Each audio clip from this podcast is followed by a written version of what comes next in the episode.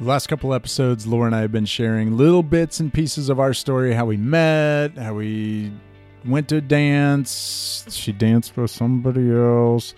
And then we went to college. We kept in touch. We were friends. And then we got up to like we're in college and we finally started dating. We'd written many letters back and forth to each other. We called, I had pursued Laura for years. And she finally gave in. I mean, let's just be a little clear. There were some detours on your pursuit. it wasn't like I was, you were tractor beam. there might have been a few uh, distractions, let's say. Let's not say that. So we finally start dating right right kind of about graduation time which probably not the smartest thing to do big life changes and you know yeah but we started dating and and then shortly after we started we stopped. And you dated somebody else? Yeah. So did i. But detours the, right? Detours. But the cool thing is is somehow we started talking again and uh december 20th 1996. December 20th, 1996. I remember like it was yesterday. I flew back to San Diego for Christmas, and you and I were kind of talking again, and we had broken up with our significant others that we had dated for all of like three months. I mean, it's like a when Harry met Sally kind of thing of like we were never available when totally. the other was available. Yeah and yeah, we were both available on December 20th. I remember saying, "Would you like me to pick you up on the?" Uh, we were on the phone. I said, "Would you like me to pick you up from the airport?" I said yes. I said yes, and, and it was like okay, immediately. I was nervous to see you because we had kind of this dramatic breakup, and I was like, you know, I'm sorry, I don't want to play with your heart, kind of thing. You know, I'm I'm damaged goods for a little while. Don't don't reach out. Don't talk to me. I'm, I got to get some things straight and I, I, I make this offer. He takes me up on it to pick him up from pick you up from the airport, and it's December twentieth, nineteen ninety six. I'm standing at the jetway. This is when you used to be able to meet people at the gate, right? And I might have even parked right in front, right? Like I don't know the parking. Who knows? Maybe on rem- the sidewalk. I don't remember the parking situation, but I saw you coming out, out off the jetway. You're coming up, kind of towards me, and you're a head taller than everybody else and I see you for the first time, but like I've seen you for a thousand times before that. But as soon as I see you, I I might have even said under my breath or out loud of like, "Oh no, I think I really love him. Like, oh, what do I do now?" Because I've done this whole thing of like I don't want to I don't want to toy with your emotions anymore. I need to be more responsible with this and then all of a sudden now I actually feel a sense of love. So I don't know I if I'm being crazy or what. And so a year later, on the same day, December 20th, 1997, we got hitched. Another jetway situation. There was a ramp involved. and I But I was waiting for you. I walked down the aisle to you. That's true. And you looked way better than I did on my jetway. I don't know. You looked pretty happy. I always love your smile. well, thanks. Thank you for listening to Homebound Veterans Season 4, Episode 6 with Errol Doebler. We really appreciate your support of our podcast. Not really because we need it, but because the stories that we are sharing are powerful. This is part two of our interview with Errol Doebler, the author of The Process, Art, and Science of Leadership. Enjoy this episode with Errol. I do talk about identity a lot, right? What do you identify yourself with? So, and, and as far as transitioning veterans, you know, here it is. So I was in the SEAL teams, okay, and then all of a sudden I wasn't. I planned on staying in, and I got injured, and then I'm out. And now I'm driving cross country, and who am I? Yeah. And the point I make to people is, be careful what you identify yourself with, because if it can be mm. taken away from you, yeah. don't identify yourself with that. Yeah. Wow. Because what's the point? So one of the one of the I give a very hard example and I, I kind of oh, do this every time I give it, but even identifying yourself as a parent, um, be careful because, you know, my sister died uh, several years ago, and, you know, my parents to this day, you'll not tell them we are not my sister's parents. They are, but the fact of the matter is she's gone. Okay? And if that's what your identity lies in, and then all of a sudden that's taken away from you, what then? Now, what can you identify yourself with? You can identify yourself as a leader. Nobody can take that away from you. And then you lead your children, right? You become the best parent because your identity makes that thing you do even better. You can identify yourself as a person of love and compassion, right? Nobody can take that away from you. You can identify, and that will make you better. It's a behavioral guideline, like I talk about.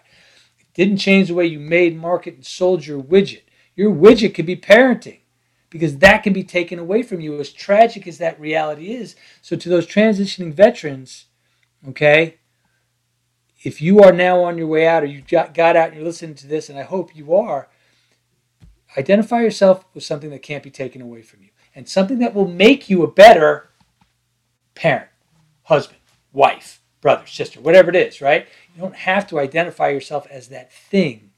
Identify yourself, I think, as a behavior mm-hmm. because that will, I think, help any transition, right? Well, I never identified myself as a signalman second class, even though I loved it.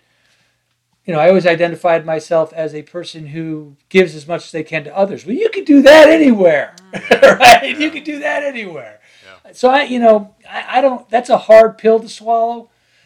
But I, you know, what do you? I don't know what your thoughts on that are, but it's.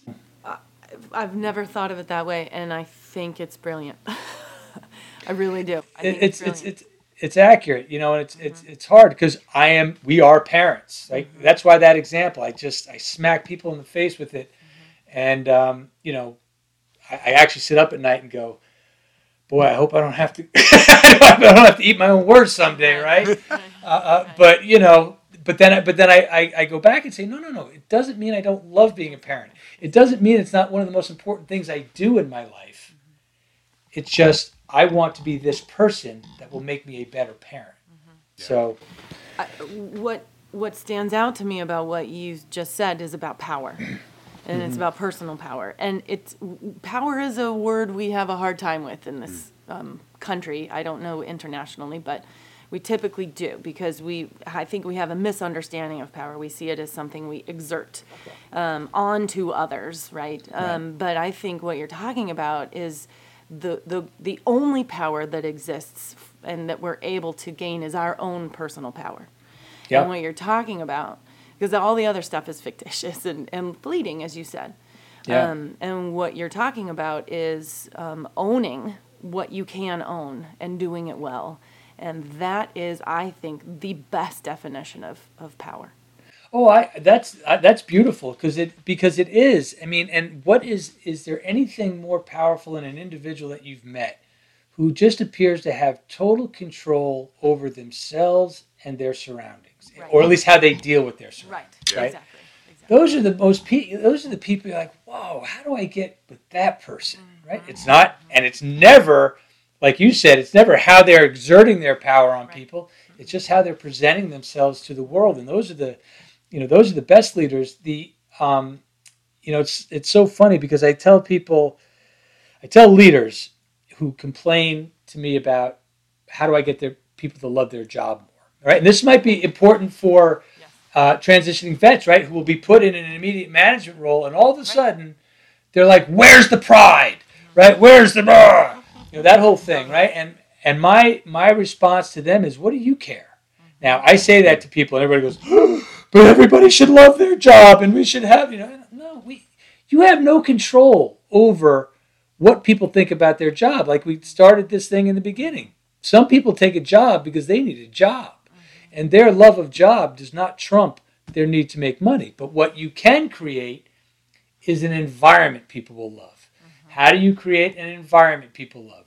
Through all the things we just talked about right? The intention that you bring to what you're doing, the spirit that's around you.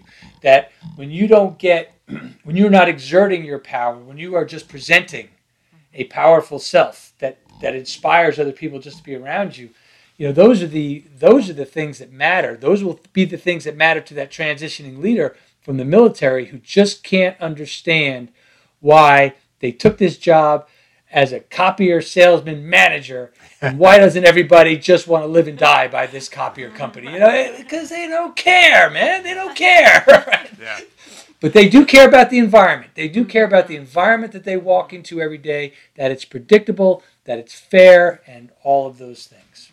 It's funny like uh, my my daughters Laura and I we we during COVID maybe even a little before we binge watched The Office, and I love that show. love and that it's show. you know it, and all the like it's just so dysfunctional and yet it's so endearing and i i think one of the reasons why it is so popular is for those reasons right is is as ludicrous as michael scott is he's endearing and people Yeah. want to be part of something that that they feel connected to mm-hmm.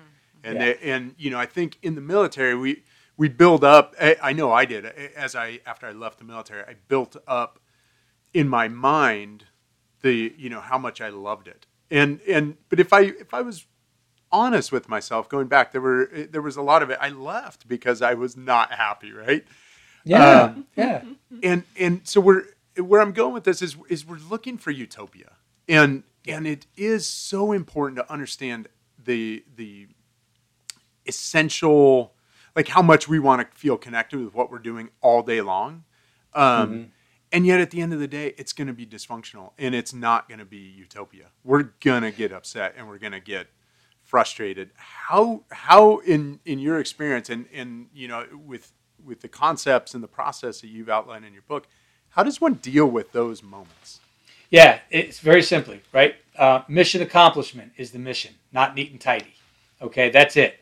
Uh, if we're expecting neat and tidy and everything, you just get over it. I don't know what else to say to you, right? And sometimes that's all. That's we this sometimes. conversation 20 years ago.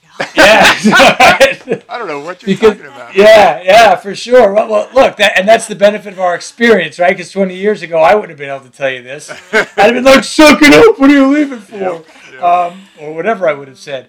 But that that's that's really it. That's that's an important thing. That's why we talk about contingencies. That's why we we, we make plans for success, and we lead with that. We don't lead with the things that can go wrong, right? I, I get those people all the time. Well, these are all the things that can go wrong. I said, well, hold on with those.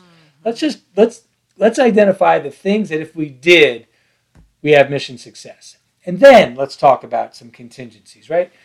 And you talk about contingencies because they're inevitable. Um, and you know this is why, additionally, you know, combat to the boardroom to the kitchen table. It's the same thing.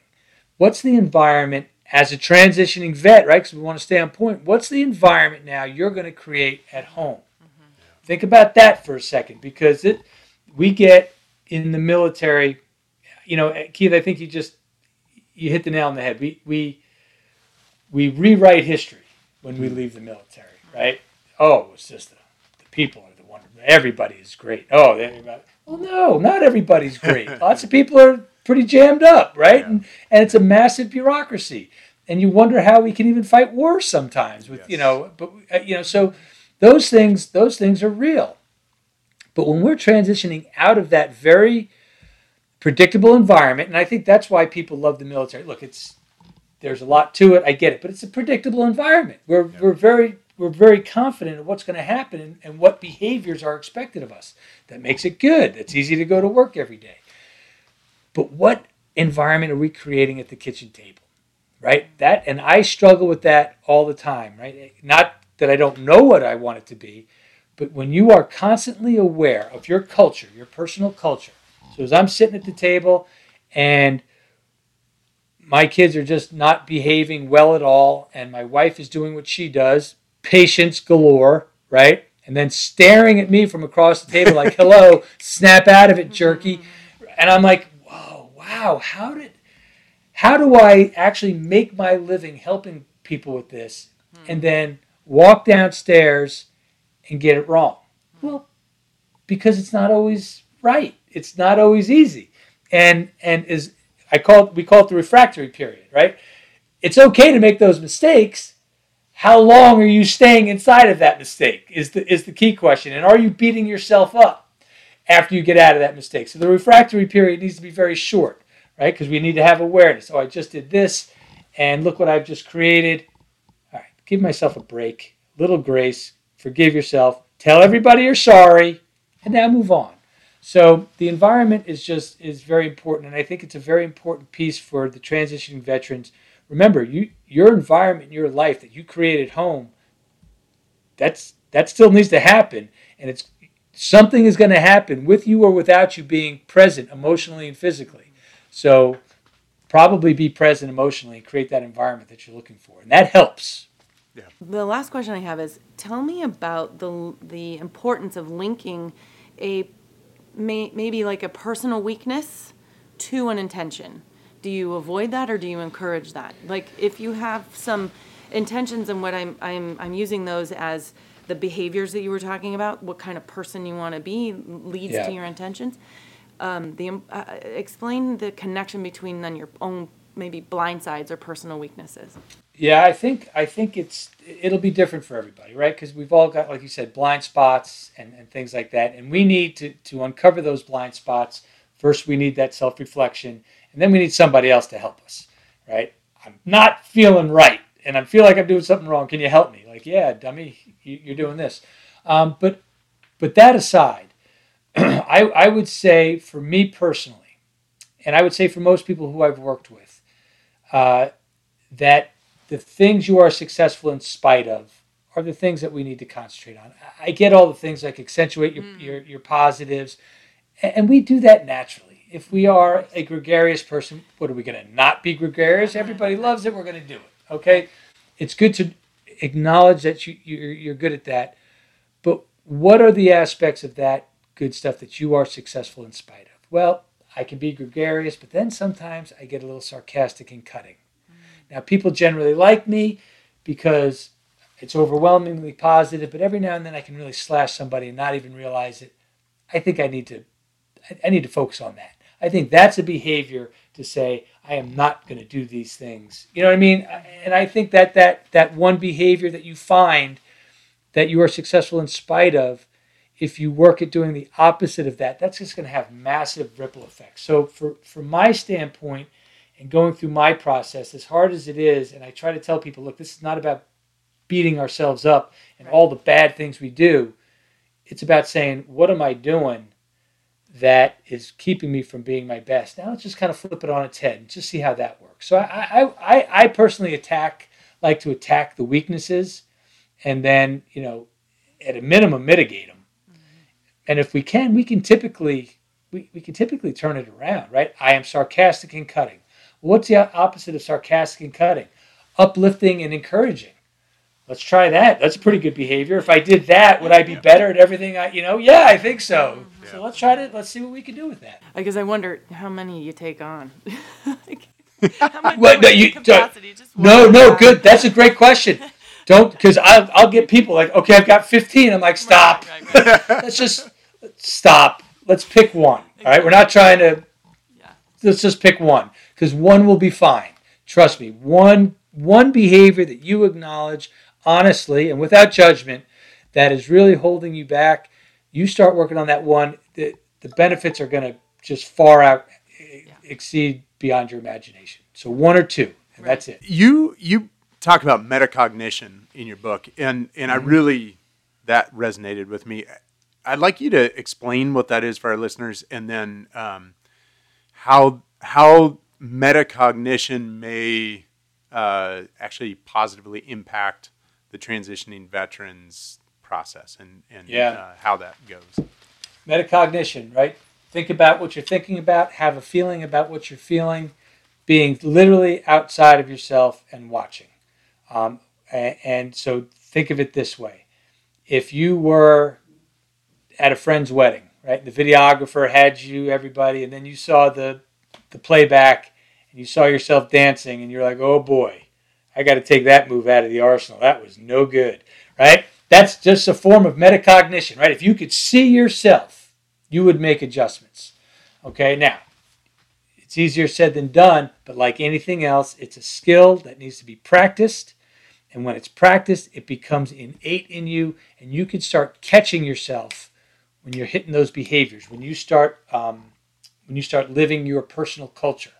Okay, so if you have metacognition, if you are thinking about what you're thinking about, if you have a feeling about how you're feeling, if you are watching what you're doing, you- you'll be able to make the adjustments to what you want. Now, the reason this is important is because my process, you know, the, the five step process, which you literally, when you practice it, you go through each step lightning speed. But it's the very same process that that um, the brain goes through to rewire itself for positive change. It all starts with an awareness of your emotions and then how you're acting on them. The science tells us when we have, just start with the awareness. Wow, I didn't realize how angry I get. I didn't realize how frustrated I get, and then I act this way. Your brain is already starting to make new connections. You're already starting to rewire yourself. And then, and only then, when you start to say, now I want to behave in this way, you choose a behavior, and then you make a plan, right? The brain is now paying attention and saying, okay, now I'm paying attention. And every time you think to yourself, oh, that's not how I wanted to behave because I am practicing metacognition, I caught myself, I wanted to behave this way. What was my plan to do this? Now the brain is literally rewiring itself. Okay? Now, why do we have missteps? Why do we have that little person on the shoulder saying, no, this is not you? You're lying to yourself. You're being inauthentic, right? Well, it's it's because it's really hard to rewire your brain. And it's just your brain being neurochemically addicted to previous behaviors, as we mentioned earlier, that you've done over and over and over and over again. And the brain doesn't even care that what you're doing now is better for you. It just wants to be comfortable in where it was. Okay, even if that place is bad, right? Think about, and I don't use these, these analogies lightly, think about the drug addict. Okay, the drug addict is chemically addicted to a substance. The drug addict wants to get off that substance, right? By and large, let's look at the positive, right? says, This is no good for my life, yet I'm going to do it. Well, that's, that's, a, that's a chemical addiction to something. So we have the same neurochemical addictions to emotions and the actions they drive. So if we practice metacognition, all the things we just said, and then we are aware of it, and then we understand that it's really hard because we're rewiring our brain and we have this chemical addiction um, to a certain behavior or emotion, we can give ourselves some grace, right? And say, okay, it's just, it's hard to do. Forgive myself for that. I'll back on track, back on track. So that's that's kind of metacognition uh, in a nutshell and how it relates to the process that I that I put forward. Yeah, and you know it's funny as you um, as you explain in the book, and and how it relates to, you know, the multitasking concept, um, and you even said you know you can do one thing great or two things poorly, mm-hmm. um, and how how turbulent the transition is for someone leaving the service, um, and you know often that involves a move, uh, geographical move, not just a career move. Um, and yep. the family, if there's a family involved, they're moving too. They're finding new schools, new friends. With the veteran and their family, as they're as they're in this turbulent time, chaotic time, there's a lot of multitasking, and it's and yep. it's just like one fire to the next. And the thing that I love about this concept of being aware of our of our thoughts, our emotions, and handling those in a in a healthy way um, means that we will do what what the task at hand is. We'll do it well um, instead of doing everything poorly. And yeah. Uh, and I think this is so important, even in these turbulent times. Slow down, yeah. um, and and you know focus. I I had a quick C story. I had uh, I'm a fireman now, and we had a one night we had a, a fire, uh, a house fire. And we pulled up to it, and there's flames coming out the windows. And you know, I jump off the the rig and I'm immediately thinking of all the things that I have to do before we make entry into the house. Um, you know, I got to get the forcible entry tools. I got to get my mask on. I've got to get, you know, obviously I'm pulling the hose off the rig as I'm thinking through all the things that I have to do five steps ahead. And I called for water from the engineer, and the next thing I know, I looked back and I had done a horrible job of of laying that hose out and preparing for entry. And my captain came up and he was like, what happened? And I, I had done a poor job because I had been thinking, thinking of too many things, too many things. And, yep. and this is why it's so important because in this, in this time, like I was saying, it's so chaotic. It feels like, it feels like things are burning. And if we don't yep. handle them immediately and, and, you know, and take care of, of all these tasks, we're going to fail. And, and the fact is, is we will unless we really focus on on one or two things and, and do them well. We we we will fail, and and this is why again everything comes back to the emotion because you'll if you're in the middle of something right and that's a great example right this is real world you're, you're going to fight a fire and you feel something's wrong, but you I know you felt it. I don't even have to ask you. I know you felt something was wrong. Yeah. Okay? And you say, What is wrong? You will quickly identify, I'm doing too many things. What am I doing right now? And then in somewhere in your mind, you're going to go, No, but I need to be thinking of all these things because it's life or death. And, you know, in the, in the SEAL teams, right? Slow is smooth, smooth is fast. Um, and this is what we're trying to teach our kids with, with schoolwork and things like that. And I promise you, when, when you feel like you have to do everything at once, if you just stop and say, What am I doing right now?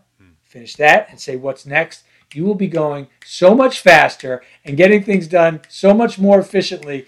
It almost doesn't seem like it's possible, like it's fair. Like, no, that was an aberration, uh, and it's not. it's just it's just the way it is. But we have we have conditioned our minds to think, well, we're not really doing anything unless we're doing a bunch of things. No, no, that's that's wrong. Yeah. That's just wrong. Yeah, and one one method that you talk about throughout the book is the the Wim Hof method, and and how applying this i- into your chaotic moments um, will help you actually reduce chaos. Will help you slow down, think. Uh, so, I- explain the Wim Hof method to us and how it applies to this process.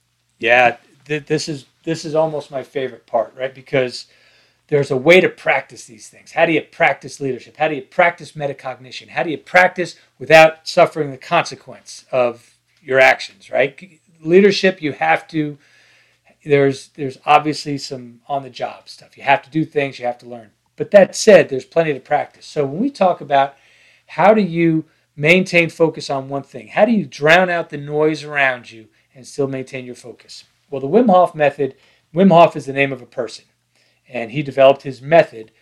He's kind of a Dutch extreme athlete, for lack of a better term. But what he came out with was to the scientific community, he said, You are you are shortchanging us. You have taken us away from what we are able to do for ourselves, how we're able to heal ourselves, how we're able to make ourselves sick, hmm. right? And you have convinced us now, medical community, that we need your pills. And I'm here to tell you that we don't. All we need is our breathing, and we need some cold exposure. Now, what does this mean? All right, I could go on. We could go on for days with this, but I will use it to leadership. When you get into an ice bath, all right, a lot of things happen, right? Physiologically, your body goes immediately into fight or flight response. Get me out of here. What is this? This is stupid. This is crazy, right? You get the vasoconstriction. It's your body telling you, get out. It's giving you pain, right? So it's speaking to you. That's the noise of our environment. If you if you use the analogy. So if I say I can teach you, or if you practice the Wim Hof method and you get into an ice bath, 32 degrees, and you recognize those initial moments of stress that you'll get, right? You'll breathe in, you'll lose, you know, all that stuff, and then you'll be start thinking those things. I got to get out of here. This is stupid. How much longer, right? All the all the external thoughts that are negative, by the way, and all of a sudden you focus on finding your breath and you begin to slow your breath down. And because you begin to slow your breath down, you stop shaking and your body moves into literally a rest and digest state, right? Parasympathetic. All right. That's possible. That is doable. I do it every day. Now, what, what is this? What are we talking about now? How does this relate? How do you practice awareness? How do you practice um, metacognition? How do you practice identifying your emotions? How do you practice identifying the things you do under stress? Okay. My answer to you is act with intention getting into an ice bath. Say, before I get in, I'm going to identify my emotions because I can promise you this before you get into an ice bath, you will have an emotion. And then if your intention getting into the ice bath is, now I'm going to identify my emotions in the ice bath. Okay? You're going to have more emotions. And now the more you do this, the more you are drilling yourself, you are practicing metacognition, learning your emotions or learning what you're doing. Okay? Then you and, and for each element of the leadership process, you can do the same thing. What do I want to know how I behave? I want to I want to be more aware of how I behave. Get into an ice bath. Okay, before you get in, look at what you're doing. You're going to start walking around in circles, procrastinating. You're going to check your watch. You're going to readjust. You're going to do something Did other just get an than did I just get an email? Let me just check that, right? I do I hear the phone ringing? Earthquake, right? You will do something to slow that process down, okay? Generally speaking, because you just will. that will be a glimpse into how you handle other things you don't want to do in your life. Hmm. Just whether they're the mundane or whether there's something that's really important that you have some fear of doing. Okay, but now you're getting a window into yourself. All right, and it goes on and on with each element. So I use the ice bath for my leadership practices as a tool to practice these elements. Hmm. Right, so to practice understanding what you're doing and how you're feeling because you can't hide from the cold. I am all about breathing and meditation. I'm a huge practitioner. But even I'll tell you, sometimes I'm meditating, sometimes I'm breathing, and my mind is wandering. Okay, and then I get done and I'm like, ah, that wasn't so great, but off I go. Here's what you can't do in the cold. You can't hide from the cold. Your mind can't just wander in the cold. You are either going to be screaming, get me out of here in your mind, or literally, okay, and then acting the fool, or you are going to focus your intention on staying calm. You can't hide. Uh, and that's why it's such a great tool. Uh, and I don't know if that is the answer you were looking for, but that's the answer I give. no, it's great. And, you know, honestly, I think people need to actually read your book to really understand how it relates completely to the process. But um, I have there's um, baby steps right now. Uh, one, you challenged uh, people to just take five minutes and meditate every day, and just focus on breathing. And um, and then I've I've started taking just cold showers, and so I'm I'm taking that breath work into the cold shower. It's easy to do now because it's still hot, uh, Right. you know, and certainly in a few months that'll be a little more of a challenging uh, scenario. But the the breath work and just taking that five minutes and and as my mind starts to stray, bringing it back to the breath That's work right. and um, and then that discipline taking that into now the cold shower when i'm like okay i, I just want to get out of here instead it's like okay focus on my breath work and Right. actually stay in here and and be in this moment That's right, and that's and that's why. So meditation for people who are listening, why is it important? Because everything you've just heard us talk about now, we've been talking about kind of being in the moment and awareness. Yeah. Again, how do you practice that? Well, when you meditate, meditation by definition is nothing more than an awareness of where your mind is. So if you are trying to focus on your breath or one thing, and your mind wanders and you catch it and you bring it back, you're meditating. Congratulations. And eventually, the more you practice it, the better you'll get at staying in that one spot. How does that apply to real life? Well, we just told you one thing at a time, right? Not multitasking. So when your mind moves away from that one thing you're doing and you recognize it, bring it back, you're gonna you're gonna you're gonna be getting uh, you're gonna get better. The other thing is, and this is applicable to this audience, right? Transitioning vets, last 20 years at war, PTSD. Okay, hmm. and I'll give a sh- quick shout out to cold exposure Wim Hof method and PTSD. Hmm. PTSD is nothing more than reliving a past experience of stress. Okay, hmm. and reliving it over and over and over again.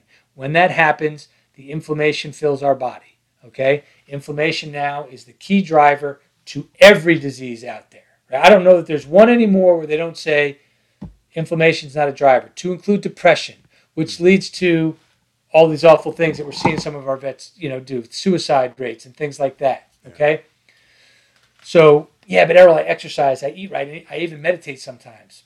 Good, good start. Those things are shown to get rid of inflammation, but you can't. Here's one thing you can't do: you can't out exercise the stress. You can't out eat the stress. You can't out meditate the stress. Because until you get, until you can flush your body of that inflammation, until you can reset your nervous system, and that's what the Wim Hof method helps you do literally reset your nervous system through breath and cold exposure. Science. This is not hippie propaganda. Wim Hof doesn't do Wim Hof doesn't do anything without a team of scientists following him around now. So now it's science. We say you can manipulate your autonomic nervous system to relieve the effects of stress, i.e., the inflammation.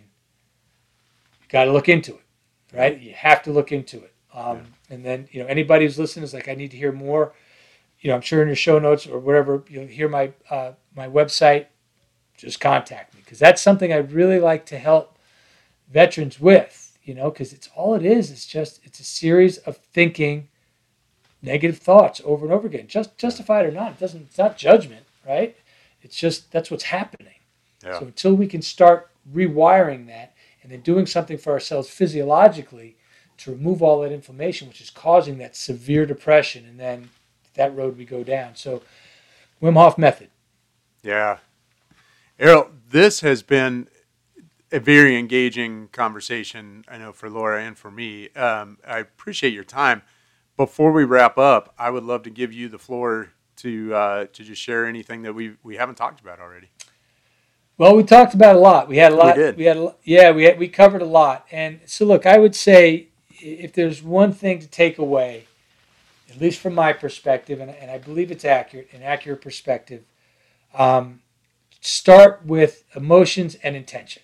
It's just a place to start. Okay, if you're constantly thinking about how you're feeling, okay, without judging yourself, okay, and then saying, let me let me let me do everything with a little bit of intention that is the beginning to any self improvement, right? And if we, as we're transitioning veterans, we are trying to improve ourselves now in our new life. Okay, and if we understand the emotions, I'm frustrated, I'm, I'm, I'm not worthy, I am, whatever it is you're feeling, good. The acknowledgement will help. Hmm. Okay, and then, all right, this new thing, this intention, I'm going to go into it with humility. I'm going to go into it with a positive attitude, understanding that it's different, not better or worse, just different. So I would I would say that's what I would try to leave people with as a start if you're going to take something away from this. Perfect. Well, Errol, uh, before you go downstairs and enter the chaos, uh, I want to wish you luck. And uh, also, thank you so much for your time um, and for sharing uh, these thoughts with us. And uh, we appreciate it. I look forward to getting this out there. Um, you're uh, obviously the founder of Leader 193 and Yep. the author of the book, The Process, uh, Art and Science of Leadership. And uh, yeah, we just appreciate what you're doing. And um, thank you. Yeah, thanks. for Well, I appreciate what you us. all are doing and, and keep it up. It's a great show and, and it, it does a lot of people good and it will never go out of style. So Thank thank, you. for what you all are doing, you and Laura. Thank you. Thank you so much. Thank you for listening to Homebound Veterans Season 4, Episode 6 with Errol Doebler. We really appreciate your support of our podcast. Not really because we need it, but because the stories that we are sharing are powerful. And if you're if you're finding that they're powerful for you and or your loved ones, please do share that, but also share in this experience with us by contributing and being donors and um, not only make, making recommendations of who we could interview, but join us in this so that we can continue to build these stories, which are so valuable to share and put out there in the world for people to know and understand. Absolutely. And while you're sharing it, enjoy a cup of Stash Coffee. It's amazing. StashCoffeeCo.com and enter Homebound HomeboundVet15 for a 15% discount. Thanks to Parallel Stereo for the music you're listening to right now. You can find them on Spotify. And until next time, be well. Own your journey.